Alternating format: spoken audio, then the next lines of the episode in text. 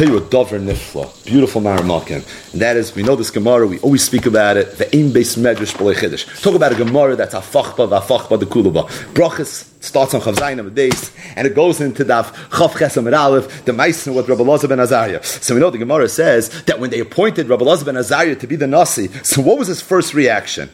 They told him, Rabbi Elazar ben Azariah, you should be the Nasi. Amar Lahu, he told him, Ezel v'imlich b'inshi beisi. Let me go ask my wife. Let me see what she wants. Azal v'imlich b'devisu. He went and he spoke to his wife. Amar Leh, v'chulu, and there was a ganza ma'isa over there. So why did Rabbi Elazar ben Azariah say that before I sign on the dotted line, I have to discuss it with my wife? So every time you learn the Gemara, you assume, wow, the beautiful Midas of Rabbi Elazar ben Azariah. He didn't want to make a decision of such magnitude without discussing it with his wife. That's Zichar the Pashup Shot. But the Maratz Chias in his Agayus on the Gemara in Brachos Chav Zayin Amid Beis, he brings from Rabbi Yonas and Ivashitz that said that you want to know where Rabbi Elazar ben Azariah asked his wife is because Rabbi Elazar ben Azariah had a chiv to ask his wife. And the reason is because Rabbi Elazar ben Azariah was a Tamud Chacham. A Tamud Chacham has a chiv oin, as we'll see on Amid Beis, Mayor of Shabbos, Lair of Shabbos.